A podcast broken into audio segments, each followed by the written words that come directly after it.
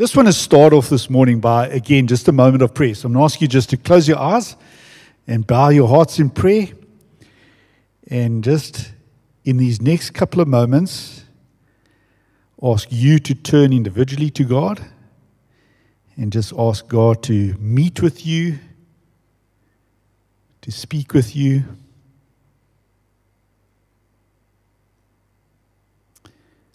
Pray that you have hearts that are open, eyes that are open, ears that are open to receive what God has to say to you.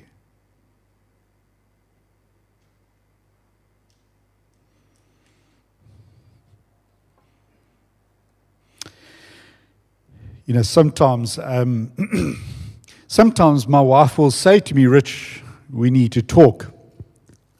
And I, I have this instinctive response in me that goes, Oh, goodness, what's happening here? Um, maybe there's some other people out there that feel the same, but that's definitely happened for me once or twice. Um, and we go into a conversation that, to be 100% honest, is not nice. It's not easy. But it's critical for the future and for the well being of our relationship. And so we, we place ourselves in that conversation and we, and we hold ourselves in that conversation as best as we can for as long as it needs to be, we need to be. Um, without those conversations, I think there will be massive parts of our relationship that are more dysfunctional, that are more disastrous than what they presently are. So we hold ourselves in that conversation.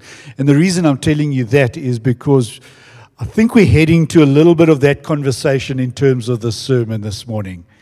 I suspect that there may be some moments that are distinctly uncomfortable.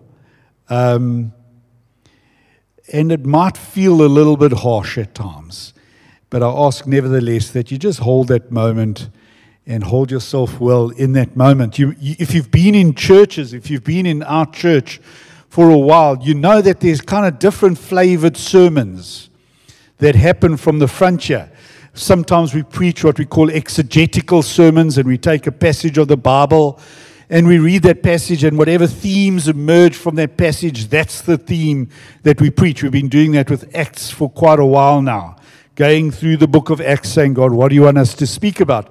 We exegete what's in the passage. Other, other times we preach sermons that we call them topical sermons. So there's a big event potentially in our in our nation, in our city, in our country, in the world, I don't know, that we say this is big enough to latch onto maybe the the riots or the floods. And we say, let's latch on to that topic and we bring God's word to bear on that topic, and that's called a topical sermon. Today's sermon is in another category altogether. It's in the category of calling the church to be the church. That's what we want to do today. I want to call this church to be the church, to live what it is to be the church. I mean, we need to keep in mind that we're in a unique zone here when we stepped into this room, we stepped into a unique zone. This morning, you've chosen to step into a zone that, in many ways, is substantially different to other zones of your life. So, this zone that we've stepped into, in some senses, is like a family. We are spiritual brothers and sisters to each other, and hopefully, you've, you've found something of that truth. So we kind of like a family, but we're not because we don't have the, you know, the blood ties or maybe the, the length of connections that we have with our physical families. So we kind of like a family, but we're not. We kind of like a, sh- a social club, a dinner club, because we're surrounded by people that we may call them acquaintances. And if you've been around long enough, you may say, I've got a bunch of friends here. So we're a social club kind of like a social club, but it's also very different. That's not all we are to each other. We're not just friends and acquaintances. We're kind of like an NGO because we're good at efforts to help our world and to heal our world. We just heard about that a few moments ago. But we're much broader than an NGO. Church is much broader than an NGO. And so we could carry on. It's kind of like we're in a support group because there are some people here that are leaning very heavily on each other, as it should be, for help and support and encouragement and accountability, etc., etc. we kind of like in a lecture zone because there's some bloke who gets up here and he speaks to you and he teaches and it's, it feels a little bit like a lecture. But again, it's not quite like that. It's like a musical concert because we're being led by gifted musicians. But these ones are aiming at honoring God with their gifts and with their talents. And so we're not simply a, a, musical concert. And, and so we could go on and on. It's none of those, those spaces. This place is different. It must be different. We stepped into a church this morning and we need to keep on reminding ourselves and investing in the fact that this body of people is a church. And we need to keep on refining our understanding and redefining our experience of it so that we may truly be the church that God calls us to. And that's what the sermon is about this morning. It's a call to us again to be the church as God, the head of the church, has called us to be. Okay, that's what we that's where we're heading this morning. So a couple of weeks ago, a bit of a backstory, the elders went on their combined retreat. Elders and the leadership of the church. It's something that we do every year. A weekend is set aside in some parts of the following week to spend some time praying to God and saying, God, please speak to us. We're setting this time particularly to hear from you, to know if there's a new chapter that we need to introduce in our church, if there's a particular issue we need to grapple with in our church, and we're just waiting on God, saying, God, speak to us about our church, that we may know the way forward. Um, every time we come back from that time with God, we honestly say we believe that God has spoken to us and He's given us a new page Maybe not a new vision, but a new page, a new book, a new chapter, whatever you want to call it, for this church's history. And I, and I, and I can say that happened exactly like that this last time. We came away from that time away with God saying, We're excited about something that God's going to lead us into. And you're going to hear about it at some point in the future. All right, watch this space. I'm excited about it. I think it's going to be a genuinely awesome adventure for our church. But there was one other moment of that weekend that stands out for me. Um, it happened in, in some of the smaller talk of one of the meetings. To be 100% honest, I can't even remember the exact context of our conversation. But in the middle of a conversation, I heard Cindy, my godly, beautiful, wise wife, say a truly hectic thing. At least it was for me. It was kind of like a gut blow. You know, when somebody says something and go, oof, wow.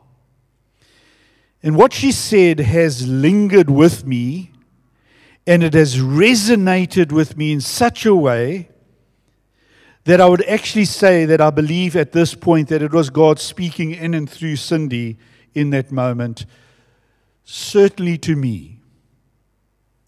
And that gets a little bit gray because if God is speaking to me, is He speaking to the church as well? I don't know. I'm a pastor in this church, and sometimes it gets a little bit blurred which one it is. But I honestly believe God was speaking in that moment. And this is what Cindy said in that moment, in that meeting. She said, Our church has never been as bad at prayer as we are at the moment. Our church has never been as bad at prayer as we are at the moment. What do you make of that? How do you, how do you process that? You know, if someone steps into your family and says something critical about your family and says, I don't know, your family spends money unwisely. Well, my guess is that you would possibly laugh it off, especially if that person knows nothing about your family, or if that person is nobody to your family. You just palm it off. That's not the case here. I don't think I need to point out Cindy's credentials, but I'm going to do it anyway, um, just to just to realize that it is worth listening. Cindy is a pastor in our church. Cindy has been an elder in our church. I think if we got everybody that knows Cindy together in, a, in the same room, they would unanimously say that she is truly a God, godly lady, that she is wise, that she is spirit led. She's been here for over 20 years. Does that make mean she's so angelic that she cannot make mistakes? Of course not. She's broken just like the rest of us. But I do think it would be brave or foolish for anyone to simply write her assessment off as something of little consequence or little meaning. Added to that, I think her view that she expressed in that moment is actually a shared point of view. I would agree, certainly, and I know that there would be others that would say there's something deficient about the prayer life of our church. And so let's just entertain that thought for a moment. What if what she said there is true? What if our prayer life in this church at this point in history is at its worst. You know, again, if someone stepped into my family and said, Rich, you and your girls, because it's my wife and my two girls, you girls, guys are terrible at tennis. You know, I'd agree with them. I'd laugh with them, and, and then I'd happily carry on my, with my life. I wouldn't need to adjust anything because, in all honesty, tennis is no biggie. I wouldn't go out and hire a coach to address how we're handling ourselves as tennis players. Nothing like that. It's just not big enough. But if a loved one whom I respect and whose voice resonates often with truth comes and says to me, Rich, your family is terrible at communication. In fact, it's undermining the well being of your family. To just continue on with more of the same as if what that has just been said is someone else's problem to take attention, pay attention to, and to solve. Well, for me, that's just crazy. It's unwise. And so ask again, and I don't want to rush away from the, the, the, the question too quickly what do we do with this thing? I'm speaking to us as a church. What do we do with this thing? I have to say, it sat very badly with me. Obviously, as a pastor, this has happened on my watch. Very possibly because of my example, because of my preaching and the emphasis that I bring to people, because of my way of approaching ministry. Let's counsel our way, let's strategize our way, let's think our way, and simply hammer our way through whatever wall presents to us. That's the way we do ministry here. and possibly the words, let's pray, are too foreign to those kinds of moments, at least in my ministry. And having thought that for a moment, I then went to defensiveness. This is the whole process of trying to handle what happened in that moment. Let me get defensive. Maybe she's got it wrong. I mean, it's not that bad in our church. People pray in their life groups, people pray in their LTC groups every now and then. Okay? In our service, I've just been acutely aware as I sat in this morning, in our service, we pray at times. We invite people to come up and pray. Um, there's a very significant list of prayer meetings in our church that you may want to become aware of because they're open. Just about all of them are open to anybody. If the sermon does touch you, maybe this is the area that you would respond. There's the Tuesday morning online prayer group, which happens from 7 a.m. onwards on our webpage. John leads that. Wednesday morning, there's a group that waits on the Lord in the youth center. There's maybe three or four of us there. There's a Wednesday evening prayer meeting at Town. The elders have a monthly prayer meeting. There's a Saturday morning and Thursday evening WhatsApp prayer group with about five people in each of them. Any of these, you can ask me for more details. There's a Friday night youth prayer meeting. There's a prayer meeting before the evening service. And generally speaking, there's maybe two or three people that pray between the two services in the church. Again, you're welcome to join. So, no mistake, there are a number of prayer meetings that are happening. But then, in my honest moments, I find myself finding a suggestion of a different reality behind that list of impressive prayer meetings. And I've got to say, I don't sense a broadly held hunger for prayer in our church. I don't pick up a gravitational pull towards prayer as a key part of our existence or our success or our story or who we are as a church. I don't think we'd ever be accused of being a praying church. And as I say, these are tough things to sit under. Hey, I felt fairly hammered by that thought of us not being a great praying church. So I then tried to start explaining it. Why is it like this? And I tried to explain it. I came with three different levels. The first level is, is kind of like just the realities of life. It's not a lack of desire, it's not a lack of priority. It's just the realities of life limit people praying together. Because that's what I'm talking about. I'm not primarily talking about individual prayer lives, okay? Just want to move it away from that zone into the zone of praying together. That's the zone I'm talking about.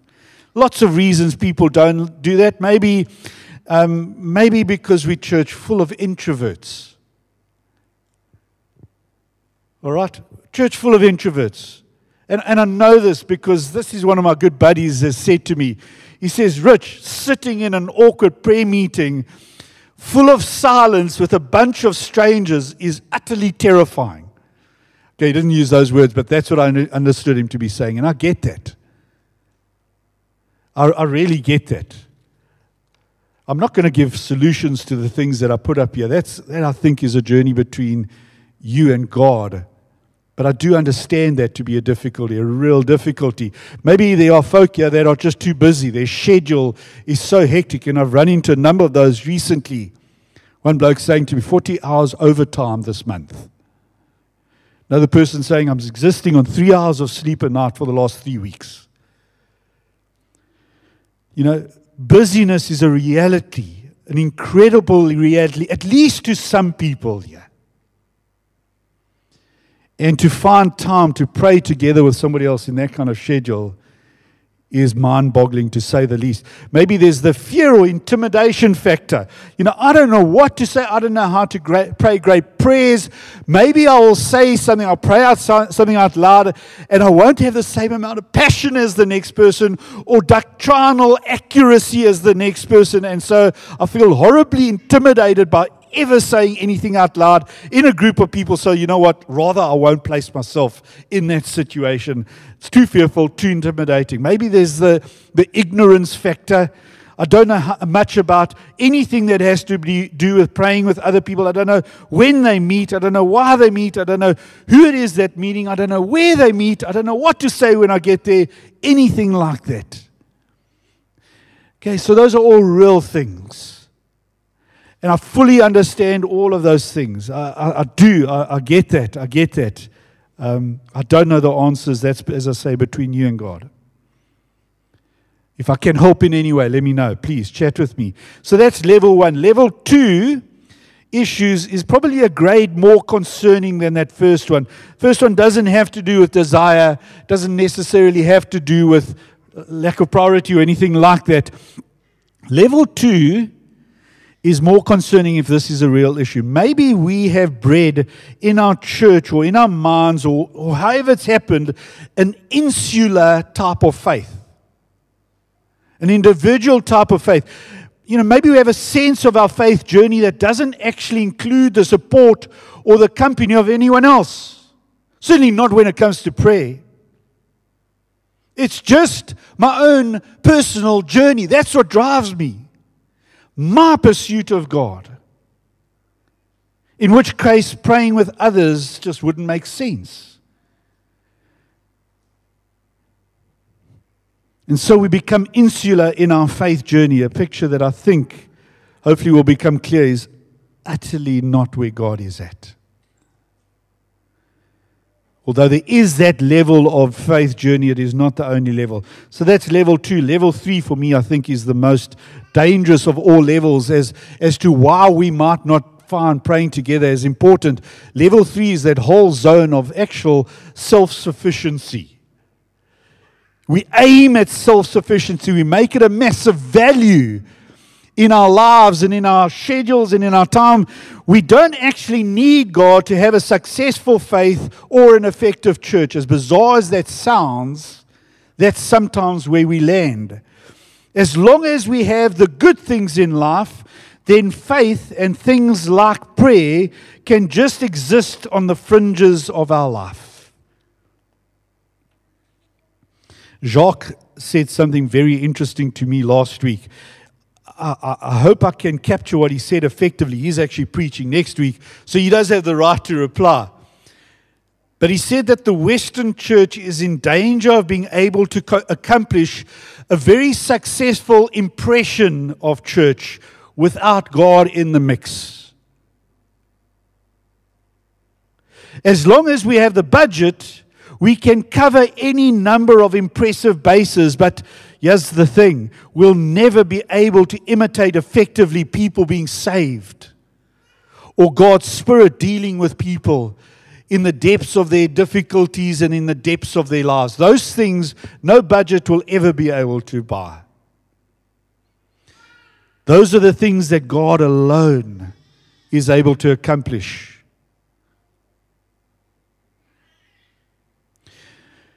So, whatever the scenario, whatever the reasons are behind this possibly being a reality in our church, the picture of prayer is so different in the New Testament. I'm just going to touch on four quick verses to give us a window into what it's like in the New Testament. So, first one, Matthew chapter 18, verse 19 and 20, very familiar passage. If two of you agree on earth, all right, so the starting point is a sense of togetherness. If two of you agree on earth about anything they ask for, in other words, there's that time of praying together. We're asking together for something. Can you see the picture of us asking together in that verse, in that first line? If two of you agree on earth about asking for anything, it will be done for them by the Father in heaven. Okay, that I'm not going to be preaching on. That line, we're going to just press the pause button because there's lots of stuff that can be said, except to say maybe that second line is answered by the third line, which says, For where two or three gather in my name, there I am in the midst of them. And that's simply to point out again there's a unique sense of the presence of God. When two or three get together in Jesus' name to be in this zone of prayer. There's a unique sense of the presence of God as I encounter God in the, in the, per, in the prayers and in the person of someone I'm praying with, in their encouragement, in their, in their passion. There's an introduction to the presence of God that I probably won't find as I do this thing by myself at my home, in my closet, by myself. Second verse, Acts chapter 1, verse 14. They all join together constantly. Sure, there's a big word. Constantly in prayer. They all join together constantly in prayer. Can you see it again? The, the, the desire to pray together constantly in prayer, along with the woman and Mary, the mother of Jesus, and with his brothers, the whole bang shoot. All of them were there. Now, that little verse is one of the earliest windows into the church that utterly changed the world, the Acts church. History has not been the same since the birth of the Acts church. And it started, that church started, one of the earliest indications of the nature of that church is that it started with a sense of wanting to pray together. Imagine if our church started using language of let's pray first in, in, in so many different scenarios. Just those two words, imagine, became a bit of a motto of when we get together. Let's pray first. Let's pray first when we get into our LTC. Let's just pray first. Let's pray first before we do marriage preparation. Or let's pray first when we get into a group with a bunch of friends. How awkward is that? Maybe some some conversations with friends actually would invite that for a moment. Before we start our recovery events, any of these events, before we next start our, our next strategic events, just to get that language very much more present in our church, I think would be an absolute plus for our church. Just pray first. Pray first. As weird and as cliche as it sounds, what about saying it with our wife? Or at work.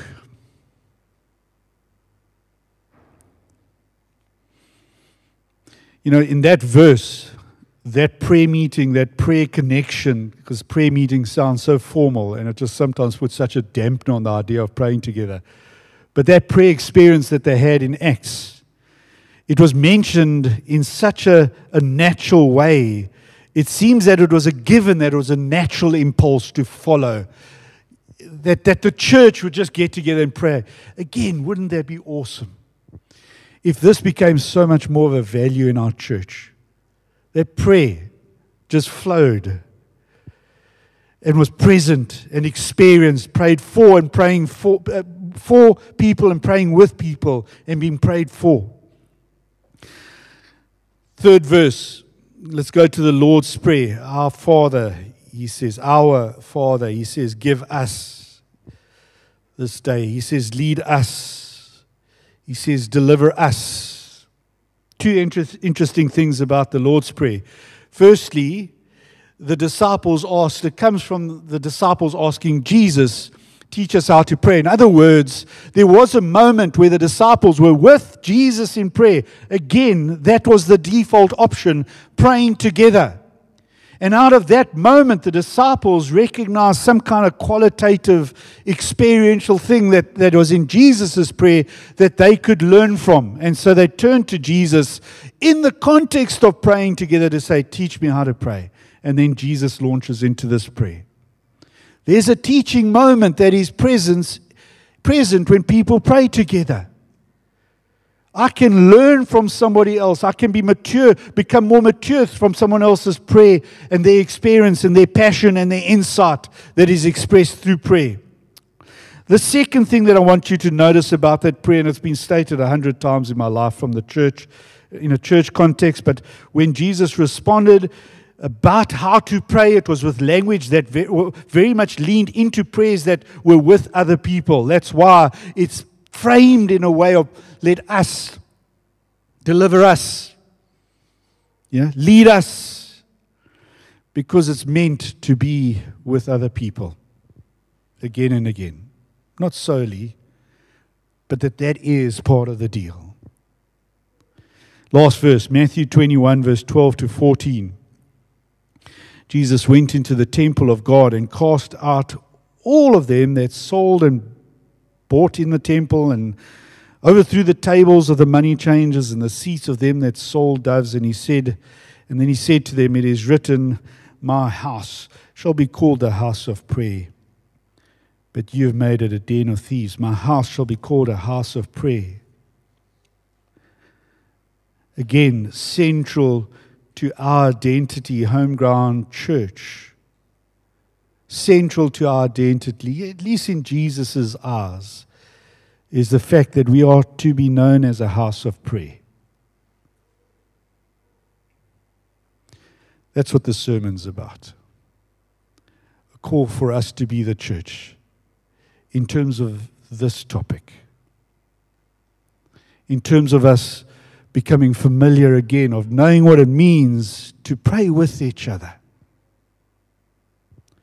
Not for simply somebody leading the prayer front or delegating it to someone else to pray for the church, but to pray with each other. That's the picture that emerges from Scripture as to what part of our prayer life is about.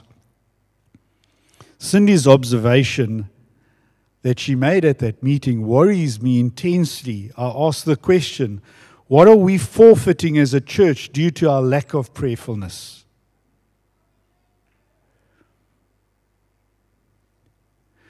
How are we missing out on a true sense of God being the head of this church because we don't, as a church, turn to Him for leadership again and again and again? How are we missing out on a true sense of being the church together because I won't sit with my friends at church and pray? In what way is our church experience being undermined by unavailability to pray with each other?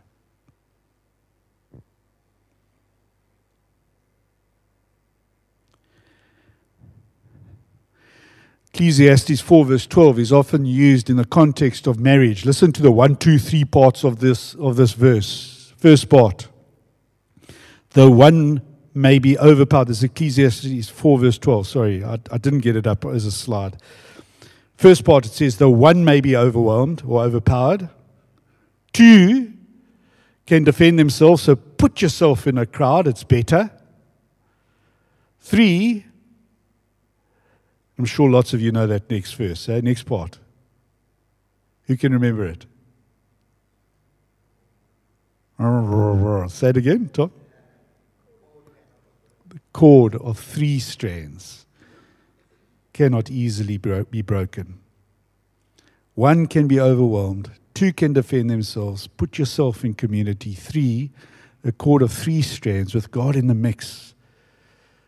Cord of three strands cannot, cannot be easily broken, and that is what we're calling for here. May we as a church not just be good at getting on with each other May we as a church, church intentionally, even in the area of prayer, turn again and again and again to God so that the cord of three strands won't be broken very easily. So I want to invite you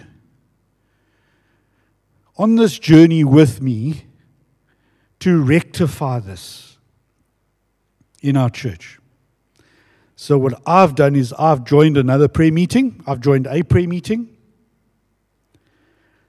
I've said the words, let's pray together, much more often. I've leaned into prayer in my own personal time much more intentionally. I've asked people to hold me accountable that I don't let this theme drop from my life because it mustn't just be a theme. That's what I've done. How would it change anything that you're doing if it is something that God is calling us as a church to? I'm not just trying to fill up our prayer meetings. That would be great. It would be so rewarding as the preacher of the sermon to see treble the numbers at those prayer meetings. Be like, ka-ching, you know, something happened. That's what this is about. My longing is that people would turn towards God as His people. And that we would do it together because that's God's idea. That that would become a non negotiable in our church and something that happens freely and oftenly uh, and often. Can I invite you maybe to be that person in the room that simply says, Let's pray? Can I invite you to be that person? Doesn't take a pastor to say those words. You know, it takes a good friend to say those words. It takes a follower of Jesus to say those words.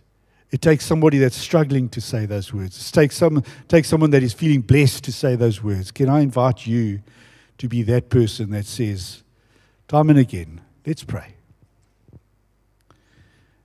And as that happens incrementally, this will become something I believe, something much more of a presence in our church, that we may be church as God intended us to be.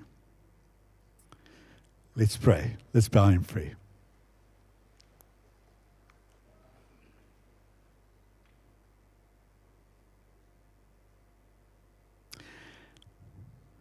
Oh, Father,